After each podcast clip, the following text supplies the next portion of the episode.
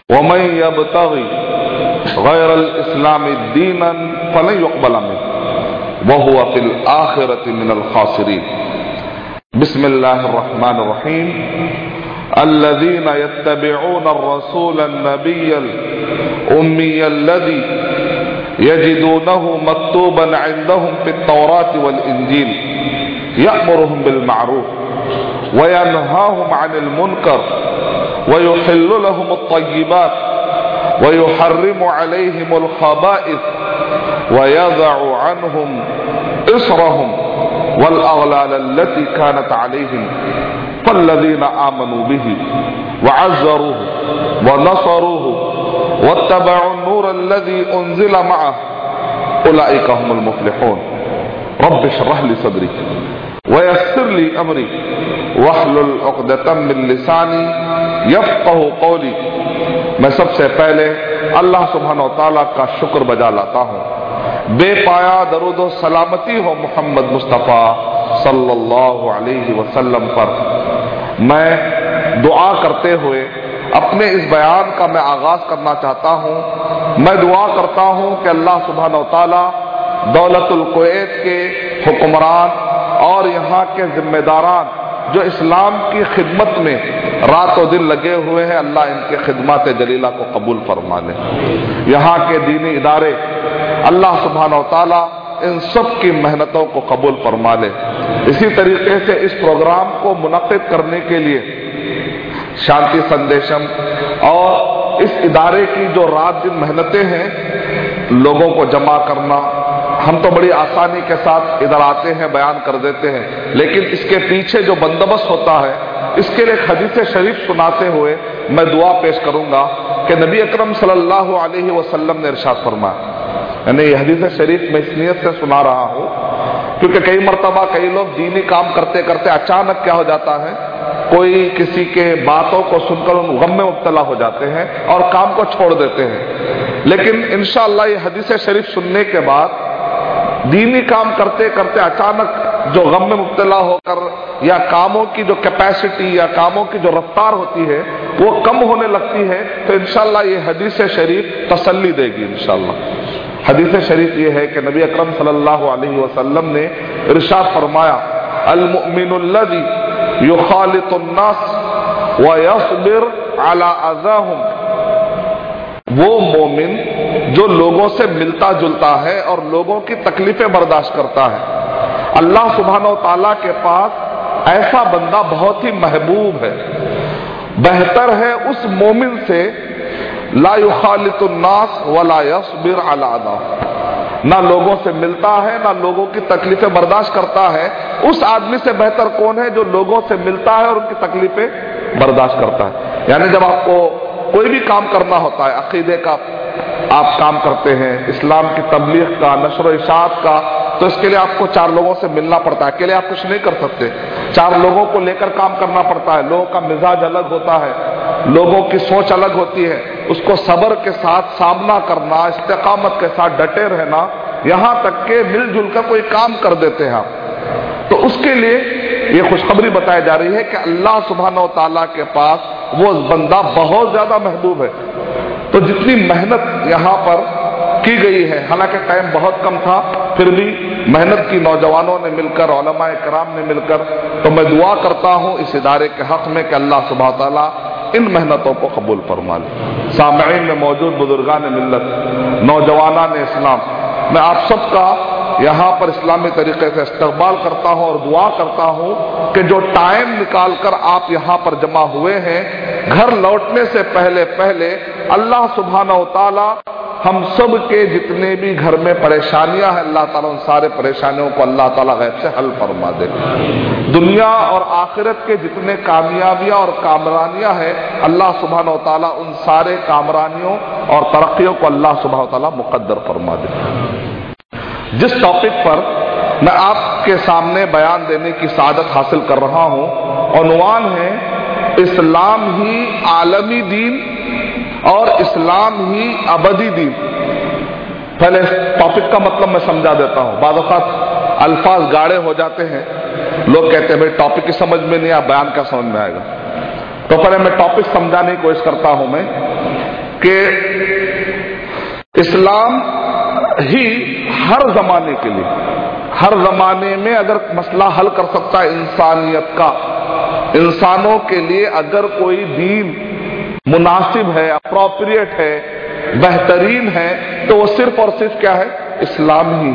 हर जमाने में कयामत तक के लिए। इस टॉपिक को दरअसल मैं इस तरीके से भी डिज़ाइन करता हूँ कि Islam in modern life suitable और आउटडेटेड क्या इस्लाम आज के जमाने में इंसानियत के लिए क्या ये फायदामंद है या नहीं है? दरअसल ये सवाल है गैर मुस्लिमों का।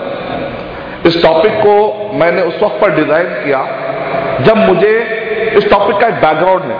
अगर आपको बैकग्राउंड समझ में आएगा तो कल के दिन अगर आप गैर मुस्लिम से मुलाकात होगी या इंटरनेट पर आपकी नौजवानों से मुलाकात होगी या चलते फिरते कॉलेज गोइंग स्टूडेंट ऑफ़िस में मुलाकात होती है तो इस टाइप के सवालों का आपको सामना करना पड़ता है।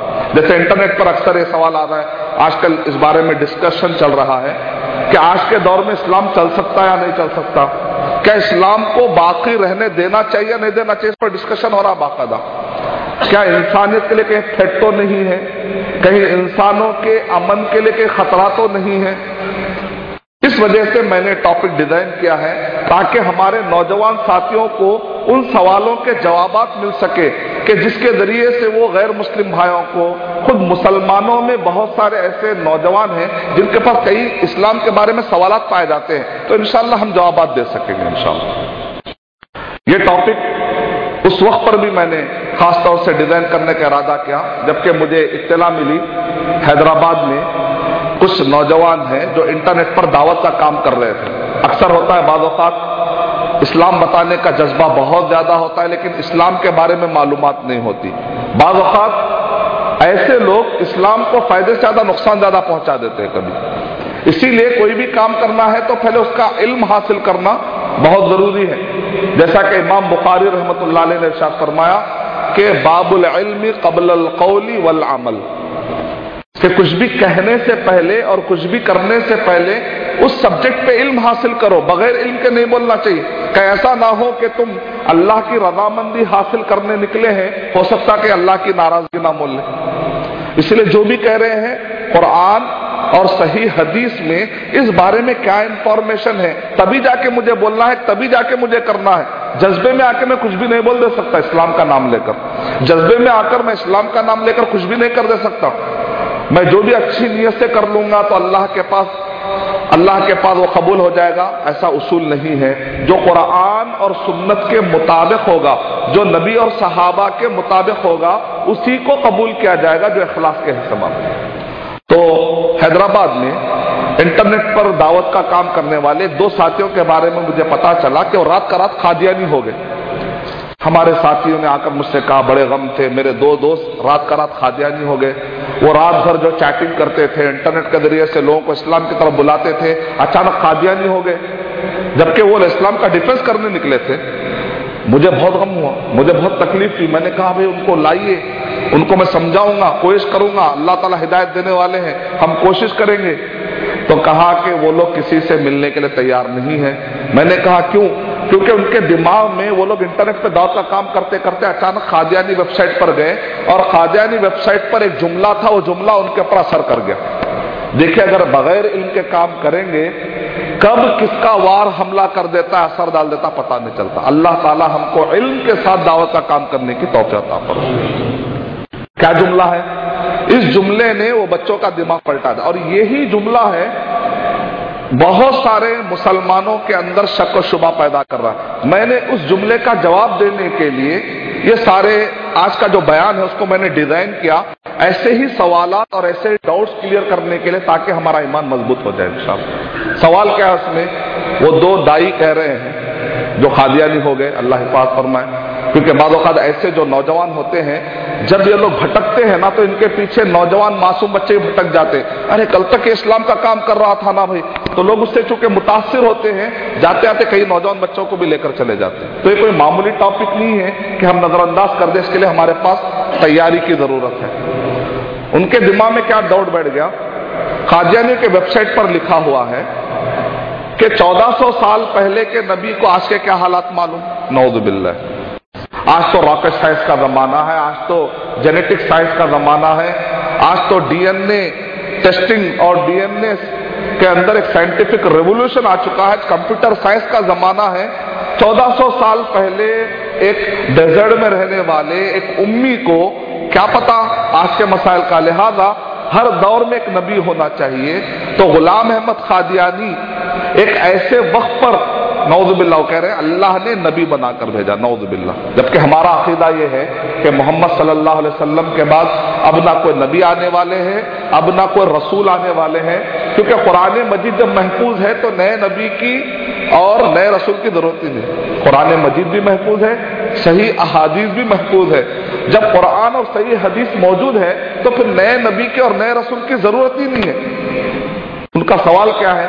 उस जमाने के नबी को क्या मालूम था? तो लिहाजा गुलाम अहमद खादियानी एक ऐसे वक्त पर नबी बनकर आए, जबकि साइंस के अंदर इनकलाब आ चुका था। कयामत तक यही हालात लगभग चुके रहेंगे। लिहाजा ये नबी हमारे लिए काफ़ी है नौदबिल्ला तो इसका जवाब किस तरीके से हमको देना चाहिए? इसका जवाब देने के लिए आपको बहुत ही आसान तरीके से सूर्य मुल्क सूर्य नंबर 67 आयत नंबर 14 में इसका जवाब बड़े प्यारे अंदाज में हमें दिया गया। अगर एक आदमी कुरान मजिद हमेशा मुताला करता रहेगा, इस टाइप के डाउट्स में पढ़ता नहीं है, इंशाल्लाह। सूर्य मुल्क सूर्य नंबर 67 के आयत नंबर 14 में अल्लाह सुबहान तआला ने इरशाद फरमाया, अला यालमु मन खलका वह लतीफुल खबीर? कि सबसे पहले हमको यह अकीदा रखना चाहिए कि ये जो इस्लाम है ये कुरान और सही हदीस में जो इस्लाम है, ये इस्लाम मोहम्मद सल्लल्लाहु अलैहि वसल्लम ने अपनी तरफ़ से नहीं बताया, बल्कि किसकी तरफ़ से बताया है? अल्लाह सुबहान और वो अल्लाह सुबहान तला कौन है? आलिमुल गैब है। वो गैब के जानने वाले। वो अल्लाह सुबहान तला को मालूम है कि मादी में क्या होने हो गया, हाल में क्या हो रहा है, और फ्यूचर में क्या होने वाला है, अल्लाह सुबहान तला को सब मालूम है। उन्नीसवीं सदी में क्या होने वाला है? बीसवीं सदी में क्या होने वाला है? जिस वक्त पर कुरान मजीद नाजिल हो रहा था, उसके अंदर जो तालीमत है, उसके अंदर जो टीचिंग्स है, ये मोहम्मद सल्लल्लाहु अलैहि वसल्लम ने अपनी तरफ़ से कोई बात इसके अंदर पेश नहीं की। कुरान और सही हदीस में जो भी बातें आई हैं, वो किसकी तरफ़ से है? अल्लाह सुबहान तला की तरफ़ से। और वो अल्लाह सुबहान तला बीसवीं सदी में क्या हालात होंगे, इक्कीसवीं सदी में क्या हालात होंगे, रॉकेट साइंस के जमाने में क्या हालात होंगे, कंप्यूटर साइंस के, क्योंकि इन हालात को पैदा करने वाला भी अल्लाह सुबहान तला हर जमाने के जो हालात है, इनका जानने वाला कौन है? अल्लाह सुबहान तला है। वो अल्लाह सुबहान तला ने अगर कुरान मजीद में और सही हदीस के अंदर जो बातें उतारी है, वो ऑडिटेड कैसे हो सकती है?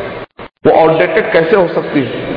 क्योंकि वो आलिमुल गैब है, गैब का जानने वाला इसलिए अल्लाह ताला कुरान मजीद में फरमा रहे अला या मन खलक? क्या जिसने पैदा किया, क्या वो नहीं जानेगा जिस चीज़ को उसने पैदा किया? यानी इंसान को अल्लाह ने पैदा किया तो इंसान को क्या चीज़ की ज़रूरत है और क्या चीज़ की ज़रूरत नहीं है, ये हमारा पैदा करने वाला ज़्यादा बेहतर जान सकता है। एक गाड़ी का बनाने वाला, गाड़ी के मैकेनिक से ज़्यादा मालूम उसको रहती है। गाड़ी का बनाने वाला कहता है, भाई, गाड़ी के अंदर तुम पेट्रोल डालो, इस गाड़ी के अंदर गर्म पानी मत डालो। अगर गर्म पानी डालोगे तो तुम तुम्हारे फिर गाड़ी आवाज़ करेगी। इस गाड़ी के अंदर पेट्रोल डालो, इस गाड़ी को ऐसे रखो, इस गाड़ी को ऐसे रखो। तो इसी तरीके से एक मैकेनिक से ज़्यादा आप किस पर भरोसा करते हो? गाड़ी के बनाने वाले के जो बनाए हुए जो मैनुअल इंस्ट्रक्शन होता है, उस पर आपको ज़्यादा एक भरोसा होता है। ये जो जिसम है दुनिया में बहुत सारे मिशनरीज हैं, बहुत सारे मशीनें हैं, लेकिन most critical machinery on the face of the earth वो क्या दिमाग? ये दिमाग, ये जिसम, इस सब के हम मैकेनिक है, इसको हम नहला रहे हैं, इसको हम गुसल लेते हैं, इसको हम साफ़ कर लेते हैं तो हम मैकेनिक है। लेकिन इसका असल बनाने वाला कौन है? अल्लाह से होता इस दिमाग को किस चीज़ से सुकून मिलता और किस चीज़ से सुकून नहीं मिलता, इसका जानने वाला कौन है? अल्लाह सुबह हमारी सेहत के लिए क्या फायदामंद है और क्या नहीं है? हमारे ईमान के लिए, हमारे सोसाइटी के लिए, हमारे ज़िंदगी के लिए क्या लाइफ स्टाइल बेहतर है और क्या लाइफ स्टाइल बेहतर नहीं है? हमसे ज़्यादा अल्लाह ताला हम पर रहम खाने वाले वो रहीम है। वो रहमान है। हमको हमारे बारे में उतने मालूम नहीं जितना कि हमारे पैदा करने वाले को हमारे बारे में हमसे ज़्यादा मालूम वो अगर हमारे लिए बताएगा तो वो हमसे ज़्यादा बेहतर बताएगा। अला मन खला क्या वो जिसने पैदा किया, क्या वो नहीं जानता कि मखलूक के लिए क्या चीज़ बेहतर और क्या चीज़ बेहतर नहीं है? उस अल्लाह सुबहान तला ने कुरान मजीद और सही अहादिस की शक्ल में हमें इस्लाम दिया। मोहम्मद सल्लल्लाहु अलैहि वसल्लम एक उम्मी थे। उम्मी का माना क्या होता है? जिनको देखकर पढ़ना नहीं आता। अगर देखेंगे हरूफ तो उनको समझ में नहीं आता क्या है। और जिनको लिखना नहीं आता, लेकिन वो लोग सुनकर सूर्य बकरा याद कर ले सकते। उनके सुनने का पावर इतना ज़्यादा होता है, वो सुनते हैं तो उनका तरीका, तालीम सीखने का तरीका उनके पास क्या होता है? पढ़कर नहीं होता है, सुनकर होता है। इसको कहते हैं उम्मी। सूर्य बकरा याद हो जाती है सूर्य अल इमरान याद हो जाती है। यानी कि मोहम्मद सल्लल्लाहु अलैहि वसल्लम ने इसको अपनी तरफ़ से नहीं बनाया बल्कि अल्लाह सुबहान तला की तरफ़ से जब्राइल सलाम ने उनको जो कुछ भी सुनाया है, उसको वो लेते हैं। जो कुछ भी वही की शक्ल में आता है, उसको वो लेकर मखलूक तक पहुंचाते हैं। इसका मतलब इकलाब कि इस्लाम में जो भी तालीमत है अल्लाह सुबहान तला की तरफ़ से। जो अल्लाह सुबहान तला की तरफ़ से आ जाए तो ऑडिटेड कैसा हो सकती है? यह पहला मसला। पहले इसको अच्छे तरीके से हम अपने नौजवान बच्चों को कॉलेज गोइंग स्टूडेंट को, हमारे आने वाली नस्ल को फिर अच्छे तरह समझा देंगे तो ऐसे जितने किस्म के एतराजात हैं, खुद ब खुद गिर जाएँगे। कि उस जमाने के मसाइल, आज के लोग, आज के मसाइल, उस जमाने के लोगों को क्या मालूम दूसरा पॉइंट जो हम कहते हैं, भाई, आज के मॉडर्न जमाने के मसाइल। इस्लाम इन मॉडर्न लाइफ कि आज के जमाने में इस्लाम चलता है, नहीं चलता भाई। तो आइए मॉडर्न का वर्ड भी मैं आपको बतलाऊँगा। मॉडर्न का मतलब क्या है? मॉडर्न या मॉडर्न किसको कहते हैं? आज के जमाने के लोग, आज की जो तारीख है, आज की जो हिस्ट्री है, उसके अंदर मॉडर्न किसको कहते हैं? कि 1452 में 1452 में जब डाविंसी नामी एक बादशाह ने ऐलान किया कि आज से साइंसदानों को ज़िंदा नहीं जलाया जाएगा। आज से साइंसदानों को ज़िंदा नहीं चलाया जाएगा। तो नतीजे में साइंटिफिक रेवोल्यूशन यानी कि यूरोप के अंदर साइंस पर सोचने की इजाज़त मिली। तो यूरोप के लोग कहते हैं, भाई ये बादशाह अच्छा था। उससे पहले 1452 से पहले कहते हैं डार्क एजस डार्क एजस का मतलब यूरोप अंधेरी नगरी, अंधेरी, अंधेरों में जी रहा था। 1492 में अमेरिका डिस्कवर हुआ। अब आप देखिए, इसको मैं आसानी से समझाने के लिए हैदराबाद का जो चार मीनार बना 400 साल पहले, उससे 200 साल पहले अमेरिका डिस्कवर हुआ। कितना करीब कर दिया समझाने के लिए। यानी मुसलमान चार मीनार बना दिए। उससे दो सौ साल पहले अमेरिका डिस्कवर हुआ। आगरा का जो किला आगरा का जो किला बना, वो अमेरिका डिस्कवर होने से पहले बन चुका था। यानी मुसलमान के अपनी तारीख है, मुसलमानों की अपनी हिस्ट्री है। लेकिन कई नौजवानों के दिमाग में क्या बैठा है? यूरोप और अमेरिका के अंदर ही रिसर्च होता है। ऐसी बात नहीं मुसलमानों को अपनी तारीख के बारे में मालूम होनी चाहिए। दरअसल यूरोप के अंदर भी जो बेदारी आई वो मुसलमानों की वसात दरफी मुसलमानों के पास जो दीन और दुनिया का इल्म था, और उसके लिए उन्होंने इल्म की अहमियत के लिए चप्पा चप्पा वो जब हो गए। तो उसके बाद यूरोप और अमेरिका के अंदर जो शोर आया, उस जमाने के मुसलमानों की मेहनत की वजह से आया। बहुत आसान दलील है। अब आप बोलेंगे, भाई, इतना बड़ा दावा करें आप, इसकी दलील क्या है? तो आज के दौर में, आज के दौर में हमको किताबों में, स्कूलों में पढ़ाया जाता है कि जो ब्लड सर्कुलेशन है ब्लड सर्कुलेशन भाई, इसका फादर ऑफ़ ब्लड सर्कुलेशन कौन है? तो लोग कहते हैं विलियम हावी है। अच्छा जो सर्जरी आजकल जो चल रही है, ये जितने भी ऑपरेशन हो रहे हैं, इसका फादर कौन है? तो कहते हैं ले डे चैलक ये फ्रांस का रहने वाला। विलियम हावी इटली का है। और लेडे चैलक फ्रांस का है। ये दो अपने बारे में कहते हैं कि आप लोगों ने इल्म कहाँ से हासिल किया? तो अपने बारे में कह रहे हैं, विलियम हावी कह रहे हैं कि मैं इमाम राज़ी की किताबें पढ़ा करता था। मैं जाबिर बिन हयान की किताबें पढ़ा करता था। मैं मुस्लिम साइंटिस्ट की किताबें पढ़, पढ़ने की वजह से मेरे अंदर ये पुख्तगी है। खुद अपने बारे में वो लिख रहे और लेडे चला अपनी किताब में इमाम जहरावी इमाम जहरावी कहकर 200 मरतबा, द ग्रेटर सर्जरी नामी बुक है, आप जाकर खुद चेक कर लीजिए। इस किताब के अंदर 200 मरतबा उन्होंने लिखा कि मैंने इमाम जहरावी से इल्म हासिल किया। इसका मतलब दुनिया जिसको फादर कहकर पुकार रही है ग्रैंड फादर हमारे मुसलमान। मुसलमान grand father grand father of modern technology positive development modern जमाने में जितने भी पॉजिटिव डेवलपमेंट है, उसकी बुनियाद रखने वाले ग्रैंड फादर मुसलमान थे पूरे के इस तरीके से हम अपने नौजवानों और नई नस्ल के अंदर अपनी हिस्ट्री बताकर एक हिम्मत बता सकते हैं और इस्लाम का सही तारुफ देंगे। तो हिस्ट्री का पढ़ना भी बहुत ज़रूरी है। तो ये मॉडर्न का जो वर्ड है, ये हम मुसलमानों के लिए इस वर्ड की कोई ज़रूरत ही नहीं। दरअसल ये वर्ड की ज़रूरत यूरोप और अमेरिका को इसलिए है, क्योंकि वहाँ पर जो डार्क एजेस का जमाना था, वो दरअसल हमारे लिए गोल्डन एजेस का जमाना था। बनो अब्बास या स्पेन के जो मुसलमान थे, जिन्होंने बुनियाद रखी, जिनकी किताबों को पढ़ने के बाद वहाँ पर साइंसदान पैदा हुए। ये पॉइंट बताने से भी बहुत सारे डाउट्स क्लियर हो जाते हैं। अब आइए थोड़े मिसालें मैं देता हूँ। सूर्य आराफ सूर्य नंबर सात की आयत नंबर 157 मैंने पढ़ी। इस आयत के अंदर जो वर्ड है वह युहिल्लुलहुम तय्यिबात व युहर्रिमु अलैहिमुल खबाइस। मेरे पूरे टॉक को समझने के लिए आयत का यह हिस्सा समझना बहुत ज़रूरी है। शेख साले फौजान हफिजुल्लाह ने किताब लिखी, किताबुल अतईमा।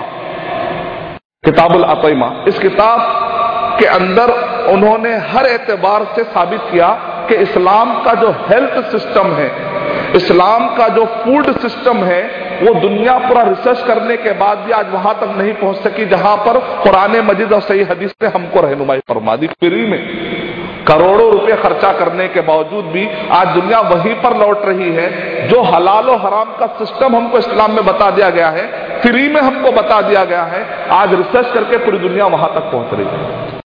शेख साले फौजान हफिजुल्लाह ने वो आयत पे कहा वह युहिल्लुलहमुत्तय्यिबात व युहर्रिम अलैहिमुल खबाइस कि जो चीज़ें इस्लाम में हलाल है ना, उसमें फ़ायदा रहेगा ही रहेगा, चाहे कोई दुनिया माने या ना माने। आज नहीं तो कल दुनिया मानेगी यूटर्न लेकर वापस वहाँ पर आएगी, ये हमारा अकीदा है। क्योंकि इस जिसम को पैदा करने वाले अल्लाह सुबहान ताला ने बताया कि ये तुम्हारे लिए अच्छी चीज़, ये तुम्हारे लिए अच्छी चीज़ है। वह युहर्रिम अलैहिमुल खबाइस और कुरान और सही हदीस में अगर कहा जाएगा कि तुम्हारे लिए हराम है तो यकीनन वो इंसान के लिए खबीस रहेगा। खबीस मतलब खबीस फिल नफ्स खबीस फिल जात खबीस फिल मुस्तमा खबीस फिल माल खबीस फिल अक्ल।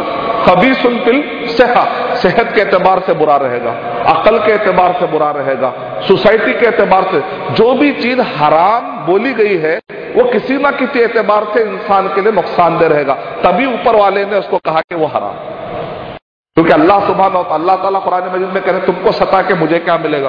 कुल मा याबो भी तुम क्या अल्लाह ताला तुमको सताने के लिए कह रहे नहीं ताहा मा अंजल्ला अलैकल कुरान लितशका। ऐ नबी अकरम सल्लल्लाहु अलैहि वसल्लम, हमने कुरान मजीद इसलिए नहीं उतारा कि तुमको तकलीफ़ दे। तकलीफ़ में डाल दे। इस वजह से कुरान मजीद ने उतारा गया है। कुरान मजीद तो इसलिए उतारा गया है ताकि लोगों को अंधेरों से निकालकर रोशनी की तरफ़ लाए कुरान मजीद का मकसद तो यह है खुदल्लास लोगों को गाइड करना, लोगों को सताना नहीं है। इस्लाम का मतलब लोगों को सताना नहीं है। इस्लाम का मतलब है लोगों को गाइड करना, क्योंकि लोगों को पता नहीं चलता कि किसमें हमारे लिए फ़ायदा है किसमें लिए हमारे नुकसान है। इंसान कभी सोच नहीं पाता। आइए तक मिसालें लेते हैं। ये जो दावा है कुरान मजीद का कि जो भी चीज़ हलाल होगी, वो तय्यब होगी। तय्यब यानी के तय्यबुन फिल नफ्स। तय्यबुन फिल अकल, वो हमारे अकल के लिए मुफीद रहेगी, वो हमारे सेहत के लिए मुफीद रहेगी, वो हमारे ईमान के लिए मुफीद रहेगी, वो हमारे अकीदे के लिए और हमारे सोसाइटियों के लिए फायदामंद रहेगी। और जो चीज़ हराम है, वो यकीनन हमारे लिए नुकसानदेह रहेगी, किसी ना किसी एतबार से नुकसानदेह रहेगी। कुछ मिसालें मैं आपके सामने पेश करता हूँ। सबसे पहले सूर्य मायदा सूर्य नंबर पाँच के आयत नंबर तीन में अल्लाह सुबहान तला फरमा रहे हुर्रिमत व लहमुल अभी मैं यूरोप के दौरे से वापस आ रहा हूँ तो मुझे ऐसा लगा यूरोप के दौरे में, के दौरान, कि इंसानों को या तो फ़ूड सिस्टम, जो खाने पीने का जो सिस्टम है, या तो सही मालूम इस पर ज़्यादा रिसर्च नहीं हो रहा है या तो रिसर्च हो रहा है, लेकिन लोगों में अवेयरनेस कम है। क्योंकि आज भी होटलों में खिंजीर पाया जा रहा है। आज भी होटलों में खिंजीर पाया जाता है, शराब पाई जाती है। तो खाने पीने में खिंजीर और शराब बिल्कुल आम है, जबकि कई नुकसान और कई उसके बीमारियाँ कुछ खुद साइंटिस्ट उसके बारे में कंफर्म कर चुके मुझे एक फ़ोन आया कि शेख, यूरोप में बहुत जल्द एक कानून पास होने वाला है। वो ये है कि मुसलमानों के जितने जबीहा खाने, यानी मुसलमान इस्लामी तरीके से दबाह करते हैं और उसमें से पूरा खून निकल जाता है। अरे नहीं भाई, इसमें बहुत गंदगी हो रही है। लिहाजा, जैसे शौक दे के मार दो, ताकि खून अंदर जाम हो जाए। शौक देकर मार दो। या ऐसा मारो कि कम खून बहे, क्योंकि इससे पोल्यूशन हो रहा है, इसमें माहौल खराब हो रहा है। लिहाजा मुसलमानों के दबीहा खाने दबीहा खाने, जहाँ पर हलाल तरीके से जबा करते हैं, इसको बैन करने की बात चल रही है। शेख, आप क्या मशवरा देते? क्या हम एहतजाज करें? तो मैंने कहा, यह जमाना एज ऑफ़ रीजनिंग है। लोगों को अगर अच्छी रीजनिंग से समझाए, समझाएँगे तो लोग समझने तैयार हैं। पढ़े लिखे लोग हैं।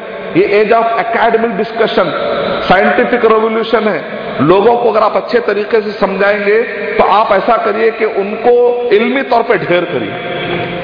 इल्मी और दलाइल के ज़रिए से इतने मुफीद पॉइंट बताइए कि वो खुद इसके कायल हो जाएँगे मुमकिन है फिर लोग। तो उन्होंने कहा, ठीक है, हमें कुछ टिप दीजिए कि किस तरीके से हम अपने दबीहा खाने को बता, बचा सकते हैं? तो साइंटिफिकली ये है कि एक तरफ़ खिंजीर को इजाज़त दी जा रही है, दूसरी तरफ़ जबीहा सिस्टम को नहीं। जबकि जानते हैं आप इसके अंदर जो खिंजीर पाया जाता है ये खिंजीर के अंदर सत्तर ऐसे वोम पाए जाते हैं। एक होता बड़ा कीड़ा दूसरा होता छोटे छोटे कीड़े इसको वोम्स कहते हैं। बैक्टीरिया की बात नहीं कर रहा हूँ। का मतलब खिंजीर यानी के पिग पोर्क यानी कि जिसको हम हैदराबादी जबान में कहते हैं सुअर। मान लो कहते हैं नापाक जानवर बोलना। नहीं भाई जो वर्ड पुराने मस्जिद में आया है हम बोल सकते हैं खिंजीर यानी नापाक जानवर। जिसको हम पिक कहते हैं या पोर कहते हैं या सुअर आम जबान में, इसका गोश्त खाने का जो रिवाज है, आप जानते हैं ये जो गोश्त है, इस गोश्त के अंदर सत्तर ऐसे वोम पाए जाते हैं। छोटे छोटे कीड़े, मैं बैक्टीरिया की बात नहीं कर रहा छोटे कीड़ों की बात कर रहा हूँ। इसके अंदर जो दो कीड़े हैं, एक का नाम है ट्राइक्यूरा ट्राइक्यूरासिस दूसरे कीड़े कीड़े का नाम है टीनिया सोलियम ये कीड़ों के बारे में आता है कि जो घरों के अंदर जो आग होती है, ये आग में इतना दम नहीं है कि इन कीड़ों को मार दे सके। नतीजा क्या निकलता है? ये कीड़ों कीड़ों का अगर असर आँख तक चला जाए तो आदमी अंधा हो सकता है। ये कीड़ों का असर अगर दिल तक चला जाए तो आदमी को हार्ट अटैक हो सकता है। और खंजीर के अंदर इतनी ज़्यादा चर्बी होती है कि सही तौर पर आग जाकर उसको गला नहीं पाती, उस गोश्त को। नतीजे में आप जानते हैं, इंसान का जो, इंसान के जिसम से यूरिक एसिड निकलता है, पेशाब के ज़रिए से। और जो हम टॉयलेट करते हैं टॉयलेट के ज़रिए से यूरिक एसिड निकलता है। ये यूरिक एसिड इंसान के जिसम से निकलना बहुत ज़रूरी है। अगर ये यूरिक एसिड इंसान के जिसम से नहीं निकलेगा तो उसके जिसम को नुकसान पहुंचाएगा। ये जो सेम यूरिक एसिड है, ये खिलजीर में 80 परसेंट पाया जाता है। 80 परसेंट। यूँ समझिए कि 80 परसेंट में बीमारी खा रहा हूँ। 80 परसेंट में बीमारी खा रहा हूँ, जिसका फिर गलना और इंसान के पेट में जाकर गलना बहुत मुश्किल होता है। और इस्लाम में जो जबिया का सिस्टम है सूर्य मायदा नंबर पाँच के नंबर तीन में, हुर्रिमत अलैकुमुल मैततु वदमु वलहमुल खिंदीर हराम करा दिया गया है तुम्हारे लिए मैता मैता मतलब होता है, सही तरीके से आप जबा नहीं करते हैं, यानी कि जानवर अचानक मर जाता है। आपको जबा करने का टाइम नहीं मिलता, उसके अंदर से खून निकालने का आपको टाइम नहीं मिलता। वो फांसी का, फांसी या शौक लग के अचानक मर जाता है तो ऐसा जानवर हम नहीं खाते। इस्लाम में जो जबीहा का सिस्टम दिया गया है, थोड़ा सा आप काट के उसका क्या करते, छोड़ देते। हैं तो बाज़ार क्या होता, थोड़ा सा हरकत करता है बकरा क्या करता, हरकत करता। है इस हरकत का फ़ायदा यह होता है कि जिसम के अंदर जितना भी खून है यह पूरा का पूरा बाहर निकल जाता। है और ये खून में क्या है? Uric acid. वही जो पेशाब में पाया जाता है, वही जो टॉयलेट में पाया जाता है, वो यूरिक एसिड ये खून में पाया जाता है। ये खून निकलने का फ़ायदा ये होता है कि जिसम से, बकरे के जिसम से, जानवर के जिसम से पहले यूरिक एसिड पूरा निकल जाता है और गोश्त ताज़ा रहता है। ये यूरिक एसिड खून अंदर रहेगा तो बहुत जल्दी वो गोश्त सड़ भी जाएगा, उल्टा हमारे नुकसानदेह भी होगा।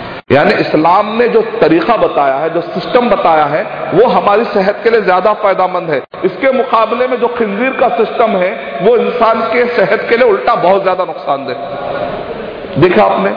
या तो लोगों को साइंस के बारे में, या तो साइंटिफिक रिसर्च कम हो रहा है, या रिसर्च ज़्यादा हो रहा है, लेकिन लोगों में अवेयरनेस कम पाया जाता है। लोग अपने हाथों से अपनी बीमारी को खा रहे शेख साले फौजान हफीजुल्लाह ने अपनी किताब में लिखा है, किताबुल अतीमा के अंदर, कि एक यूरोप के साइंटिस्ट ने कहा कि यूरोप अमेरिका में ऐसे बीमारियाँ पाए जाते हैं, वैसे बीमारियाँ अरब के मुसलमानों में नहीं पाई जाती। क्योंकि इस्लाम ने यहाँ इस्लाम की तालीमत पर अमल करने की वजह से हम कई बीमारियों से खुद ब खुद बच गए, जिन बीमारियों के इलाज कराने के लिए करोड़ों रुपए खर्चा कर रहे हैं। अल्लाह हिफाज पर अल्लाह ताला ने हमको कैसे दीन में रखा हर दौर के लिए अगर कोई दीन इंसान के लिए सूटेबल होगा तो वही होगा जो मैनमेड नहीं होगा। जो लोगों ने बताया, बनाया है, वो कभी मैकेनिक ने अगर कुछ बनाया है, और एक जो इन्वेंट करने वाला होता है दोनों में ज़मीन आसमान का फ़र्क होता है। हमारे जिस्मों को पैदा करने वाला, हमारे सोसाइटी और हमारे दिमागों को पैदा करने वाले अल्लाह सुबहान तला की तरफ़ से कुरान मजिद नाद शराब। अभी दुनिया के अगर आप स्टैटिस्टिक पढ़कर देखिए ऑफिशियल गवर्नमेंट के स्टैटिस्टिक पढ़कर देखिए कि दुनिया में जितने भी एक्सीडेंट हो रहे हैं या बीवी शौहर के झगड़े हो रहे डोमेस्टिक वायलेंस घरों के अंदर तशद शौहर ने बीवी को कत्ल कर दिया, बीवी ने शौहर को कत्ल कर दिया, या खानदान टूट रहे हैं आज। तो इसमें के 40 परसेंट जो बड़े बड़े क्राइम हो रहे हैं, जेलों में कई नौजवान जा रहे हैं और कई मरीज़ जो शराब पीने के बाद गाड़ियाँ चलाने की वजह से एक्सीडेंट की वजह से आज वो हॉस्पिटल में तड़प रहे हैं। ये दुनिया में जितने भी ऐसे वाकयात हुए हैं, उसमें के 40 परसेंट लोग वो हैं जो शराब की वजह से उनको ये सारे वाकयात हुए। या तो जेलों में गए, या तो उनके घर टूट गए, या तो तलाकों की नौबत आ गई, या तो खुला की नौबत आ गई, या तो लड़ाई झगड़े इतने ज़्यादा बड़े कि बड़े बड़े कंपनियाँ तबाह हो गए। आपस के अंदर बहुत सारे डीलिंग्स में आदमी का जहन जो सेंट्रिक माइंड है, जो डिसीशन मेकिंग माइंड है, वो बंद हो जाता। इसको कहते हैं अकल का माऊफ हो जाना, यानी दिमाग बंद हो जाता। इबन तैमिया रहमत के जमाने में जब चर्च और गांजा धुएँ की शक्ल में लोग नशा लेने लगे, लोग इबन तैमिया रहमत से पूछे कि शेख शराब पीना हराम है। गलत चीज़ खाना हराम है। सूंघना भी हराम है। क्या हम तो सूंघ रहे हैं, हम ना खा रहे हैं, ना पी रहे हैं। आप क्या बोलते कुरान मजीद में और सही हदीस में खाना पीना हराम बोलकर आया है। ये मत खाओ, ये मत पियो, मत सूंगो बोलकर भी कुरान में आया क्या? तो लिहाजा हम लोग क्या करते हैं? चरस और गांजा सूंघेंगे हम लोग। सूंघे, हम तो खा रहे भी नहीं, पी रहे भी नहीं। तो इब्न तैमिया रहमत ने कहा सूर्य मायदा सूर्य नंबर पाँच की आयत नंबर नव्वद इब्न तैमिया रहमत ने पढ़ी। उस आयत के अंदर क्या है? या लदीन आमनु इन्नमल खमरू। खमरू का वड़ा है। इब्न तैमिया रहमत इन्नम शुरबू, इन्नमल अकलूनिया, खाना पीने का वर्ड नहीं खमरू का वड़ा, खमरू का मतलब क्या होता है? जो भी दिमाग को ढाप दे। आदमी का जो डिसीज़न मेकिंग पॉइंट है ना, उसको जो बंद कर देता है यानी उसके बाद उसको बीवी और बहन में फ़र्क मालूम नहीं होता।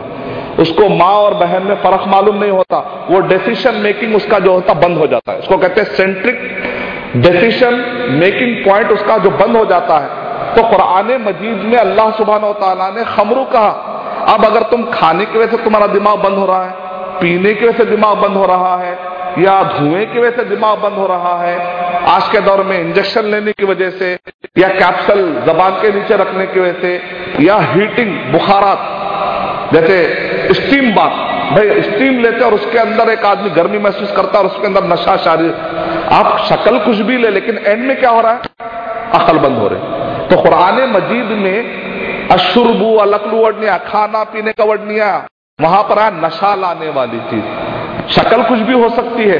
देखिए, कुरान मजीद में जो वर्ड इस्तेमाल किए गए ऐसे वर्ड है जो कयामत तक के लिए अब किसी भी किस्म की तब्दीली आएगी तो इस्लाम आउटडेटेड होने वाला नहीं। कुरान मजीद में और सही हदीस में, अल्लाह सुबहान तला ने इस तरीके से कुरान मजीद के और सही हदीस के अंदर ऐसे अल्फाज बता दिए गए हैं।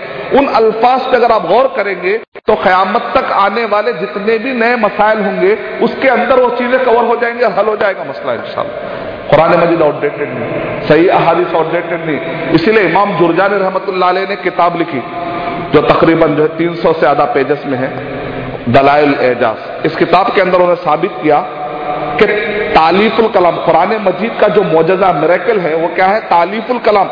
यानी कुरान मजीद में ऐसे वर्ड सेम वर्ड अरब के लोग भी इस्तेमाल करते थे, लेकिन उस तरीके से जमाया गया है कि एक इंसान जमा नहीं सकता। इस तरीके से उसको, जिसको कहते हैं पैराया। एक आदमी, जैसा होता है ना भाई हम भी उर्दू बोलते हैं, लेकिन शायर की उर्दू, शायर शायर की उर्दू क्या हो जाती? पैराए में फ़र्क हो जाता। है बोलने बोलने में फ़र्क हो जाता। है इंसानों में इतना फ़र्क होता है तो पैदा करने वाले का जो पैराया है दुनिया में, कोई उसका मुकाबला कर नहीं सकते। कुरान मजीद और सही हदीस के अंदर ऐसे वर्ड हैं, उन वर्ड को अल्लाह सुबहान ऐसे पैराए में वो नाजिल किया गया है कि क़यामत तक जितने मसाइल आते रहेंगे हल करते चला जाएगा। हमको नए कुरान मजीद की ज़रूरत नहीं है। नए कोई हदीस शरीफ की, हमको ज़रूरत कुरान और सही हदीस नबी सल्लल्लाहु अलैहि वसल्लम और सहाबा के जमाने में जो इस्लाम था, वही इस्लाम क़यामत तक के लिए काम आने वाला है।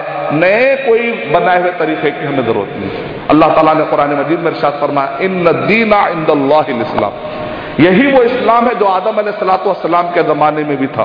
यही वो इस्लाम है जो नू सलाम के जमाने में।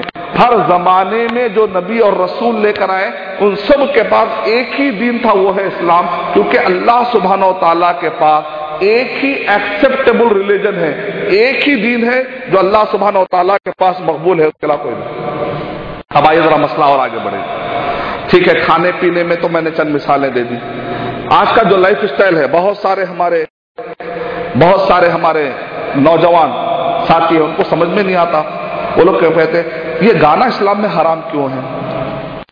हमारे बहुत सारे दीनदार देखते हैं, उनके बच्चे जो गाने गाने में।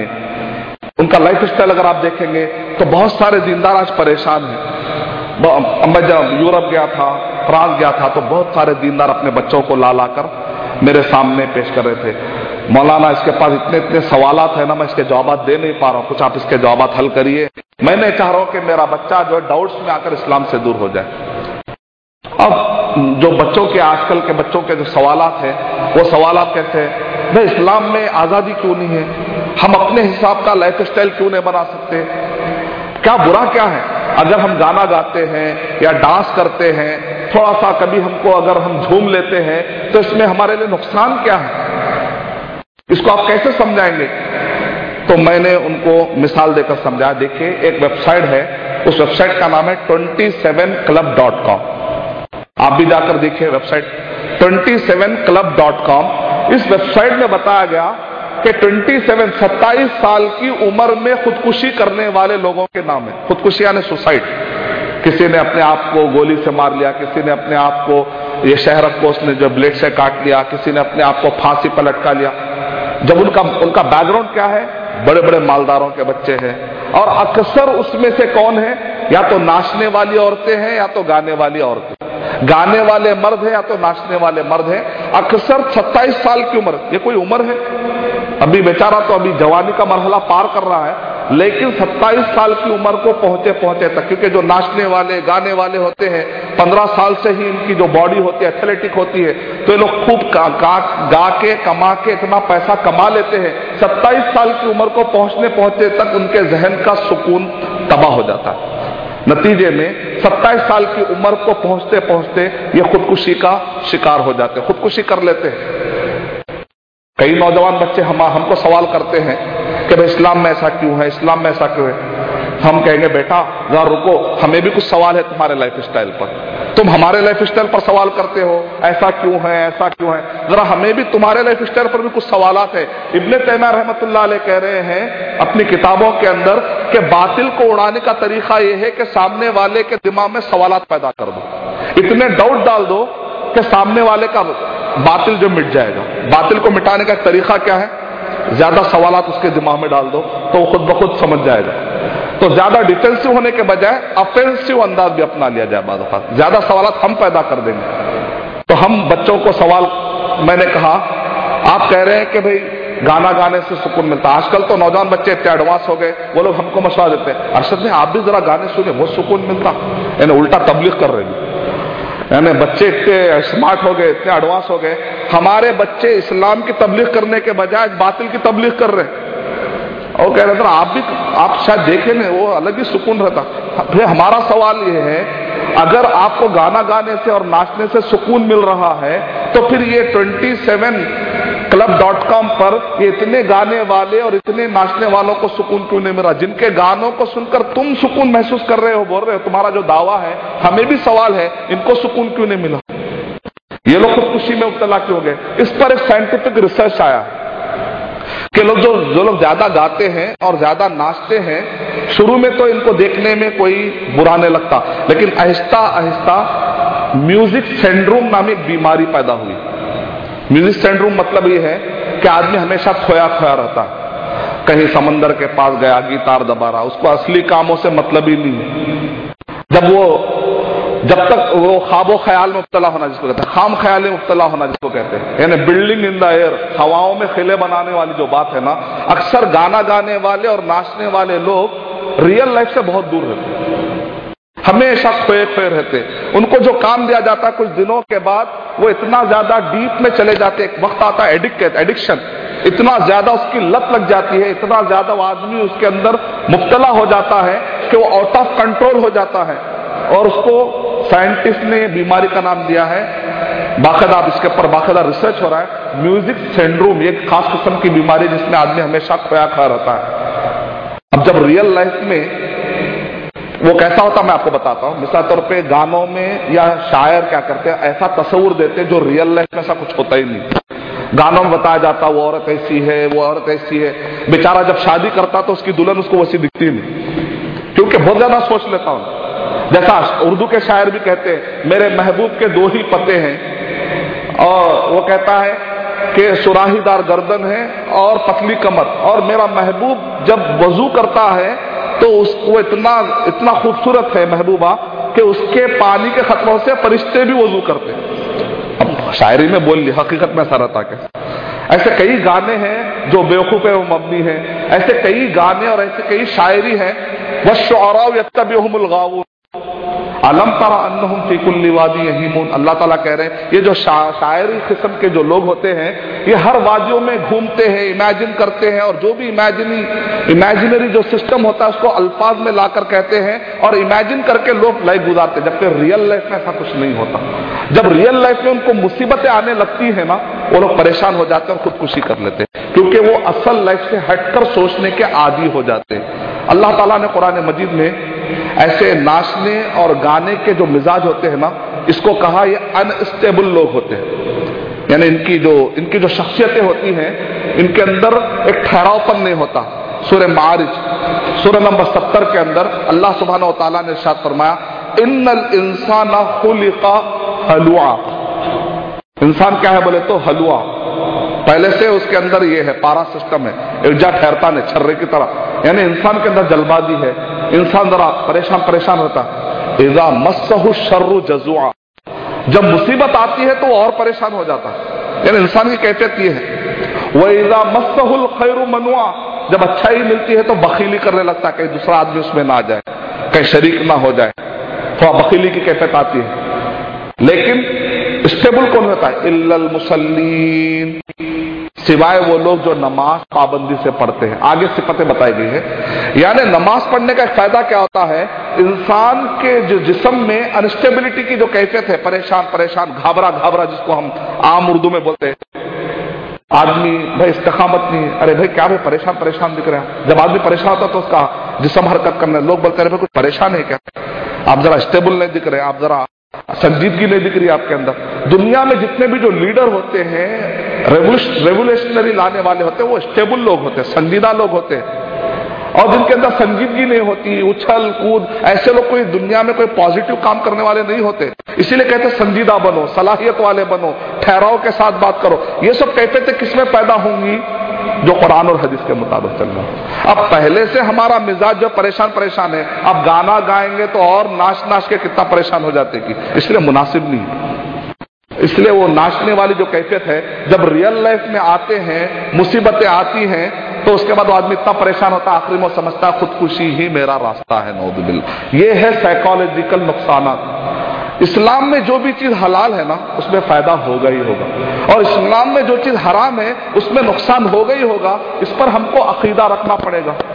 अब आजकल के लाइफ स्टाइल में यह है।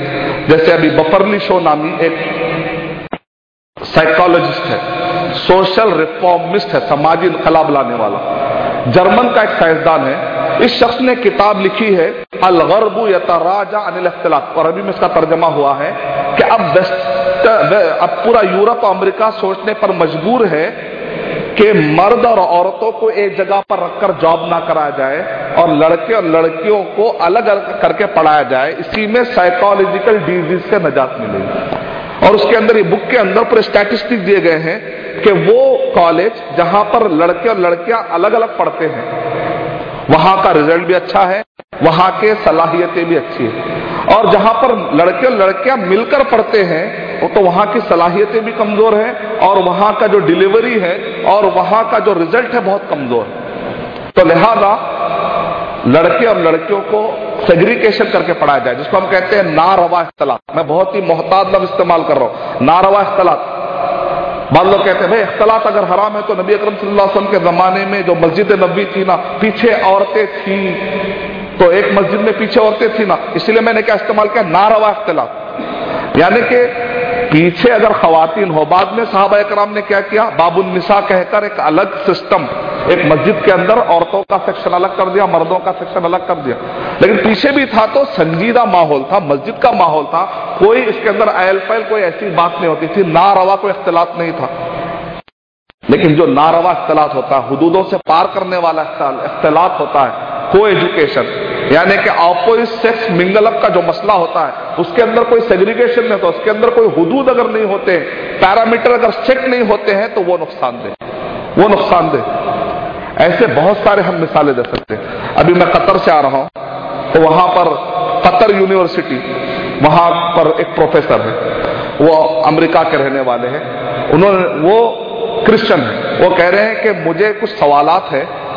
मैं जब भी सवालात करता हूँ तो मुसलमान भड़क जाते हैं। इस वजह से मैंने तय कर लिया कि इस्लाम में सवालात के जवाब नहीं मिल सकते। मेरे सवालों के जवाब नहीं मिल सकते। और वो हमेशा अपने बच्चों को, जो वहाँ पर यूनिवर्सिटी के बच्चे हैं, वो सवालात उनके दिमाग में डालता है। तो ये बच्चे वो सवालात को लेकर बड़े परेशान हैं। हम जवाब दे नहीं पा रहे, हम जवाब दे नहीं पा रहे। तो उन्होंने कहा, शेख, आप चलकर जरा गुफ्तगु कीजिए। ये आदमी बड़ा जहीन है। लीडरशिप इन एजुकेशन में पीएचडी किया हुआ है संजीदा आदमी है। अगर वो कह रहा है कि मुझे दो सवालों के जवाब मिल गए तो मैं इस्लाम कबूल करने के लिए तैयार हूँ। मैंने कहा, बहुत अच्छा मौका है अगर कस्टमर खुद बुला रहा है तो कंपनी के मालिक को चाहिए कि कस्टमर को ढूँढने के बजाय कस्टमर खुद बुला रहा था इसमें बुरी बात क्या है? तो हम वहाँ पर, अल्हम्दुलिल्लाह, अल्लाह ताला ने मुझे ले जाने का मौका दिया।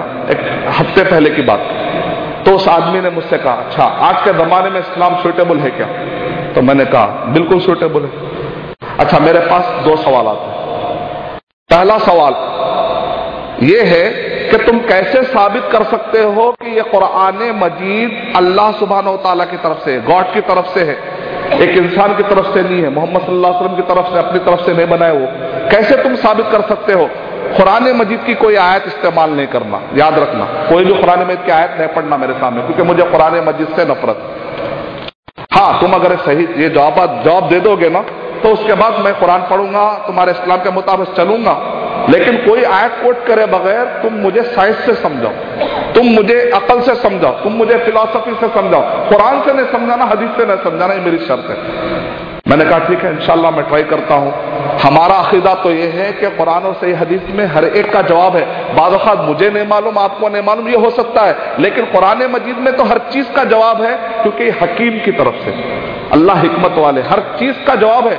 हर चीज़ की हिकमत होती है। बाद हमको पता चलता है बाद हमको पता नहीं चलता। हमारे पता नहीं चलने की वजह से ये नहीं है कि कुरान मजीद के पास जवाब नहीं है। इस्लाम में तो जवाब है। फिर भी मैं ट्राई करता हूँ। दूसरा सवाल क्या है? तुम पहले कुरान मजीद साबित करो कि अल्लाह सुबह तला तरफ़ से, फिर यह साबित करो कि बाइबल में चेंजेस हो गए। बाइबल में चेंजेस हो गए, ये दो सवाल। मैंने कहा, ठीक है, मैं मैंने दुआ की, उसका अल्लाह सुबह तला मैंने शुरुआत क्या देखिए, सबसे पहले आपको मैं थोड़ी सी हिस्ट्री बताता हूँ कि मोहम्मद सल्लल्लाहु अलैहि वसल्लम जिस वक्त पर भेजे गए और कुरान मजीद जो नाजिल हुआ सेवन सेंचुरी, सातवीं सदी, उस वक्त के हालात को आपको मालूम है आपके मॉडर्न जो हिस्ट्री हिस्टोरिकल बुक्स है, उसके रिकॉर्ड के मुताबिक आपके हिसाब से क्या डार्क एजस का जमाना है। यार, आप लोग कहते हैं अंधेरी जमाना था, अंधेरा जमाना था। उस वक्त पे कोई रिसर्च नहीं था, उस वक्त पे कोई साइंटिफिक रेवोल्यूशन वाली बात नहीं थी राइट उसने कहा, ठीक। 1450 मैंने कहा, यूरोप का रिनेसांस कब कब हुआ? फिर मैंने कहा 1452 अमेरिका दरिया कब हुआ? 1492 इससे पहले को लोग कहते हैं डार्क एजस का जमाना। यानी कि 13, 12, 11, 10, 9, 8, 7 लगभग 600, 700 साल 700 साल पहले की मैं बात कर रहा हूँ जिस वक्त पर कुरान मजीद नादिल हुआ। उस वक्त पर कुरान मजीद में ऐसी बातें हैं कि वैसी बातें आज के जमाने में साइंटिफिक रेवोल्यूशन आने के बाद आलात के ज़रिए से आज के साइंसदानों को पता चला उस जमाने में मैं आपको दो मिसालें देता हूँ। एक मिसाल यह है कि कुरान विलियम कीत मोरे।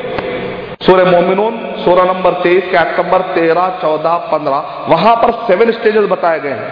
पहला स्टेज है नुतफा, अलका, मुदगा, ऐसे सेवन स्टेजेस बताए गए हैं। विलियम कीत मोरे ने जब ये आयत पढ़ी सूर्य मोमिनून सौ नंबर तेईस, विलियम कीत मोरे कौन है?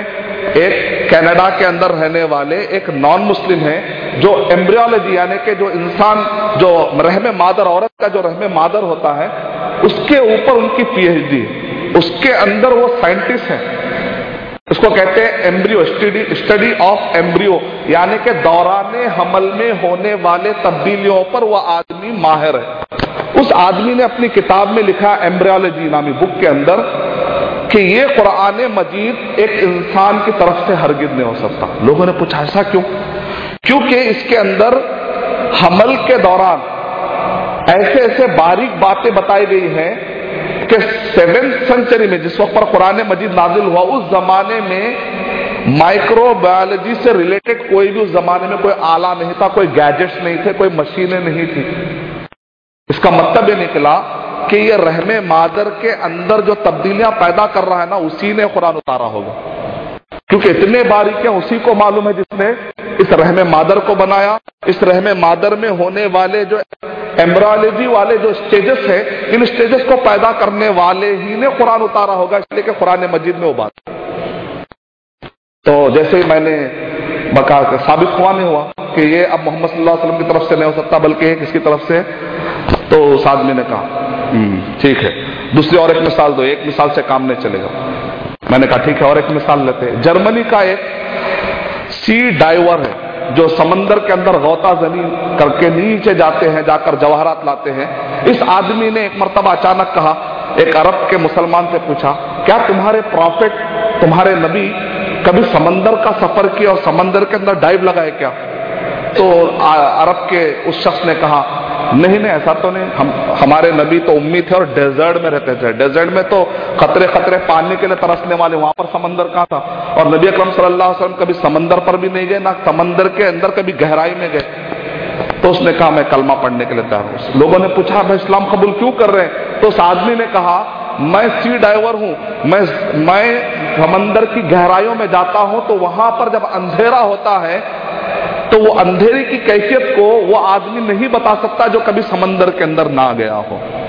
कुरान मजीद में सुर नू समर 24 के अंदर एक आयत है इदा अखरज लम यकद यराहा के समंदर में इतना गहराई होती है और इतना उसके अंदर अंधेरा होता है, अगर एक आदमी अपना हाथ देखना चाहे तो भी हाथ नज़र नहीं आता। एक नबी जो कभी समंदर में नहीं गए, इतना बारीक नक्शा कैसे खींच सकते हैं? इसका मतलब निकला है कि समंदर का पैदा करने वाले ने ही कुरान उतारा होगा। यह मोहम्मद सल्लल्लाहु अलैहि वसल्लम की तरफ़ से नहीं लिख सकते। उस आदमी ने कहा, तुम्हारा जवाब बहुत अच्छा पसंद आया मुझे। मैंने अल्लाह का शुक्र अदा किया। अच्छा क्या तुम ये अकीदा रखते हो कि बाइबल चेंज हो गई क्या? तो मैंने कहा, इस्लाम इजाज़त नहीं देता कि इतना आसानी से मैं आपको हर्ट करूँ। मैं अगर हाँ बोलूँगा तो आपको तकलीफ़ होगी ना, सर। नहीं नहीं नहीं, मैं सुनने तैयार हूँ। मैंने कहा, मैं बोलने के बजाय आपके पास जो बाइबल है, उस बाइबल के अंदर लिखा हुआ है कि बाइबल चेंज होगी। मेरे बाइबल में लिखा हुआ है कि बाइबल चेंज होगी। मैंने कहा, आपके बाइबल में लिखा हुआ है कि बाइबल चेंज हो गई। आप कौन सी बाइबल पढ़ते हैं? आरएसवी पढ़ते हैं। आर एस का मतलब होता है रिवाइज स्टैंडर्ड वर्जन। रिवाइज का मतलब क्या? नज़र सानी। यानी खुदा की बात को इंसान नज़र सानी कर रहा नज़र सानी मिसाल तौर पे मैं अगर कोई किताब लिखता हूँ, मेरे से जो बड़े आलिम होते हैं, मैं उनसे नज़र सानी कराता हूँ। खुदा की किताब को बंदा नज़र सानी कर रहा है, उसमें खुद लिखा हुआ है कि आर एस वी माने रिवाइज उस आदमी ने कहा यू हैव पॉइंट फिर उसके बाद मैंने कहा अच्छा इसका जो प्रिफेस है, इसका जो पहला पेज है आरएसवी का इस पेज पे लिखा हुआ है कि बाइबल के अंदर बहुत सारे मिस्टेक थे, इस वजह से आरएसवी लाने की ज़रूरत पड़ी। इसमें लिखा। क्या कह रहा हूँ? किताब में खुद लिखा हुआ फ़ौरन उसने लैपटॉप निकाला, उसने कहा कहा इसके अंदर? फ़ौरन लैपटॉप में उसने कहा, मेरा आरएसपी कहाँ गायब हो गया? मैंने कोई बात नहीं, आप गेटवे ऑफ़ बाइबल पर जाइए आरएसपी डाउनलोड करिए इतमान से पढ़िए, मेरा नंबर ये है, मेरा ईमेल आईडी ये है। उस आदमी ने कहा, आज तो मेरा ईमान हिल गया। यानी अल्हम्दुलिल्लाह इस्लाम में इतनी हकानियत है कि अल्हम्दुलिल्लाह एक आदमी समझता है कि इस्लाम में जवाब नहीं है वो हमारी कमिलनी की वजह से हो सकता है लेकिन वाकई इस्लाम हकीम की तरफ़ से हिकमत वाले अल्लाह सुबहान तला की तरफ़ से। तो ऐसे कई सवाल के जवाब जब हम तोहीद की बात आती है आखिरत की बात आती है तोहहीद रिसालत आखिरत। पाँच मिनट है मेरे पास? जी। है पानी अच्छी बात। तोहीद रिसालत आखिरत। ये हमारा मेन अकीदा है। ठीक है, हम हलाल और हराम के सिस्टम को भी साबित कर सकते हैं। तोहिद और आखिरत, यानी किस तरीके से इस्लाम को फॉलो करने से ही सुकून मिल सकता है? जिस वक्त पर मेरा इंटरव्यू हुआ लंदन में डीएम डिजिटल पर तो मुझे स्पेन से खातून ने सवाल किया कि आज के दौर में हमारे पास यहाँ पर हर फरावानी है यूरोप के अंदर, लेकिन हमारे अंदर सुकून नहीं है। तो मैंने कहा, बिल्कुल आपकी बात सही है। पहले हम सुनते थे कि फैमिली डॉक्टर होता है, लेकिन आज यूरोप, अमेरिका में फैमिली साइकेट्रिस्ट होता है। साइकेट्रिस्ट और साइकोथेरापिस्ट और आजकल पूरी दुनिया में बढ़ते जा रहा है। यानी साइकेट्रिस्ट इसलिए ज़रूरी है क्योंकि थोड़े थोड़े दिनों में इतना ज़्यादा मैनेजमेंट इतना ज़्यादा काम में आदमी बिज़ी हो चुका है कि आदमी कभी पागलों जैसी हरकत करने लगता है तो उसको कोई साइकेट्रिस्ट है, कोई तसल्ली देने वाला साइकोथेरापिस्ट है, उसको तसल्ली देता है तो तब वो नॉर्मल होता है, वरना उसको हाइपर टेंशन की वजह से गोलियाँ खाना पड़ता है, बीमारियाँ बहुत सारी लग रही मेंटल डिज़ीज़ बहुत ज़्यादा हो रहे हैं। इसको कैसे हम खत्म कर सकते हैं? कैसे आप ये साबित करेंगे कि इस्लाम को फॉलो करने से सुकून मिलता है? सुर रात में अल्लाह सुबहान ने इर्शाद फरमाया अल्लाह बिक्र तत्मिनुल अल्लाह के ज़िक्र से ही दिलों को सुकून मिल सकता है। किसी और ज़रिए से नहीं। अब इसको समझाना है, यहाँ पर ज़िक्र से मुराद सिर्फ़ सुबह अल्लाह अल्हम्दुलिल्लाह ही होना कोई ज़रूरी नहीं वो तो बाई डिफ़ॉल्ट उसके अंदर ज़िक्र रहेगा। कुरान मजीद में ज़िक्र कहकर कुरान मजीद मुराद लिया गया सूर्य हजर, सूरह नंबर पंद्रह के आयत नंबर नौ में अल्लाह सुबहान इरशाद फरमा इन्ना नहनु नजलना ज़िक्र इन्ना लहु लहाफिजुन। ज़िक्र, यानी कुरान मजीद। इसी तरीके से सूर्य ताहा, सूरह नंबर 20 के अंदर अल्लाह सुबहान इरशाद फरमा रहे वमन अन जिक्री जो कोई मेरे ज़िक्र से मुँह मोड़ लेगा। यहाँ पर ज़िक्र से मरा कुरान मजीद है, आगे दलील उसकी आ रही है। यानी कुरान मजीद में जो लाइफ स्टाइल बताया गया, सही हदीस में, इस ज़िक्र की जो तशरी है, वो हदीस शरीफ है। सूर्य नहल सुर नंबर सोलह के नंबर चौवालीस में अल्लाह सुबहान शाद फरमा रहे वो अनजल्ला इले का ज़िक्र लितु बैरा कि हमने नबी, आपके तरफ़ इस कुरान को उतारा, ज़िक्र को उतारा, ताकि आप इसको बता दे। जो जो बताया जा रहा है, वो हदीस शरीफ है। यानी कुरान और हदीस में जो लाइफ स्टाइल बताया गया है, उसको फॉलो करने से सुकून मिलेगा। दलील, अल्लाह ताला कह रहे हैं सूर्य ताहा के अंदर, वमन जिक्री लहू माईशतन वन का जो पुराने मजीद से मुँह मोड़ के लाइफ गुजारेगा, उसकी ज़िंदगी को अजीरन कर देंगे हम। सुकून नहीं रहेगा उसमें। माईशतम वन का वह नह शुरू हो योमल क्यामत आमा। और क़यामत में उसको अंधा बनाकर उठाएँगे। वो कहेगा, कौल रबिली महशर तनियामा वक़्त कुन तू बसीरा। है मेरे रब, तूने मुझे अंधा क्यों उठाया? मैं तो आँख वाला था। आगे आ रहा है, काला कजाली का अतत का आयातुना। आयातुना, यानी कुरान मजिद की आयतें तेरे पास मेरी आयतें आई थी, उन आयतों को तूने छोड़कर अपने बनाए हुए हिसाब से लाइव गुजारा तू। काला कजाली का अतत का आया तो ना पर नसीता व कजाली कल तुमसा तूने उसको भुला डाला। तुझे ख्याल नहीं है कि इस्लाम क्या कह रहा है, कुरान मजीद क्या कह रहा है, हदीस शरीफ क्या करे? तुझे अपने बनाई हुई लाइफ में तू मगन था ना? आज भी तुमको ऐसे ही भुला दिया जाएगा। अब देखिए, मुझे एक हदीस शरीफ बचपन में समझ में नहीं आती थी कि फातिमा रज़ी अल्लाह तहा नबी अकरम सल्लल्लाहु अलैहि के पास आकर कहते हैं, नबी अकरम सल्लल्लाहु मैं दिन भर काम करते करते थक जाती हूँ। मुझे कोई खादिमा दे दी जाए। तो नबी अकरम सल्लल्लाहु अलैहि वसल्लम ने कहा, मेरे पास इतना मालो दौलत नहीं है कि मैं कोई खादिमा का इंतज़ाम कर सकूँ। तुम ऐसा करो कि सुबहान अल्लाह तस्बीह फातिमा, हम कहते हैं ना, तस्बीहात फातिमा सुबहान अल्लाह पढ़ो, अल्हम्दुलिल्लाह पढ़ो, और अल्लाह अकबर पढ़ो। तो मेरे दिमाग में बचपन में सवाल आया, पहले बेचारी थकी हुई है, फिर उसको और काम पे लगा रहे नबी अकरम सल्लल्लाहु अलैहि वसल्लम। देखिए, हमारा इल्म कम है, हमारी अकल छोटी है हम समझ नहीं पाते नबी अकरम सल्लल्लाहु अलैहि वसल्लम की हिकमत भरी बातें।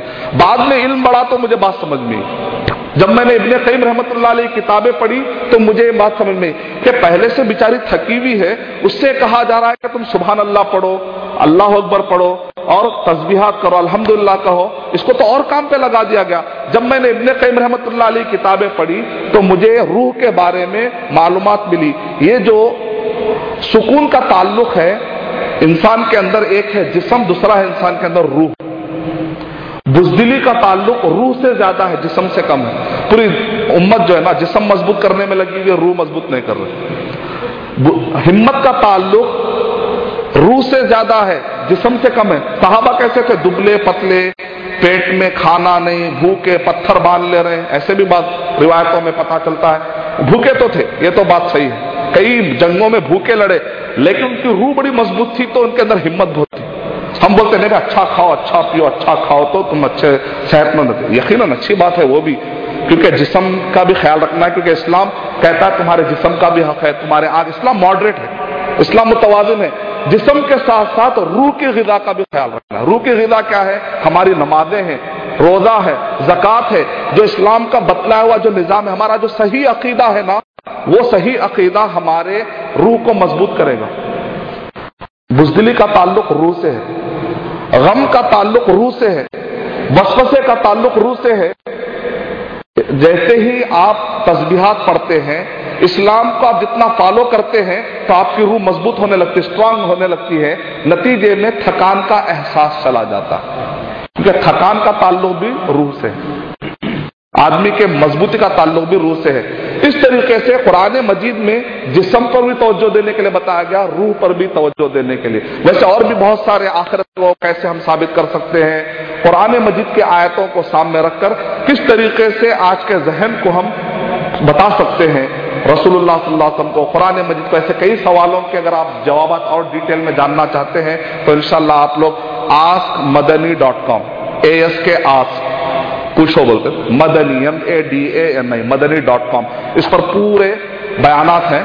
इनशाला इन, अगर कोई डिटेल में जानना चाह रहा और भी ज़्यादा इस बारे में तो आप ये वेबसाइट के ज़रिए से आप बयान सुन सकते हैं। उससे पहले मैं आपको तवज्जो दिलाना चाहता हूँ कि यहाँ पर जो लिटरेचर है, मुझे जानकर बड़ी खुशी हुई कि ये जो लिटरेचर है, तेलुगु के अंदर, देखिए, तेलुगु के अंदर मैंने बहुत सारा मटेरियल देखा अभी तक।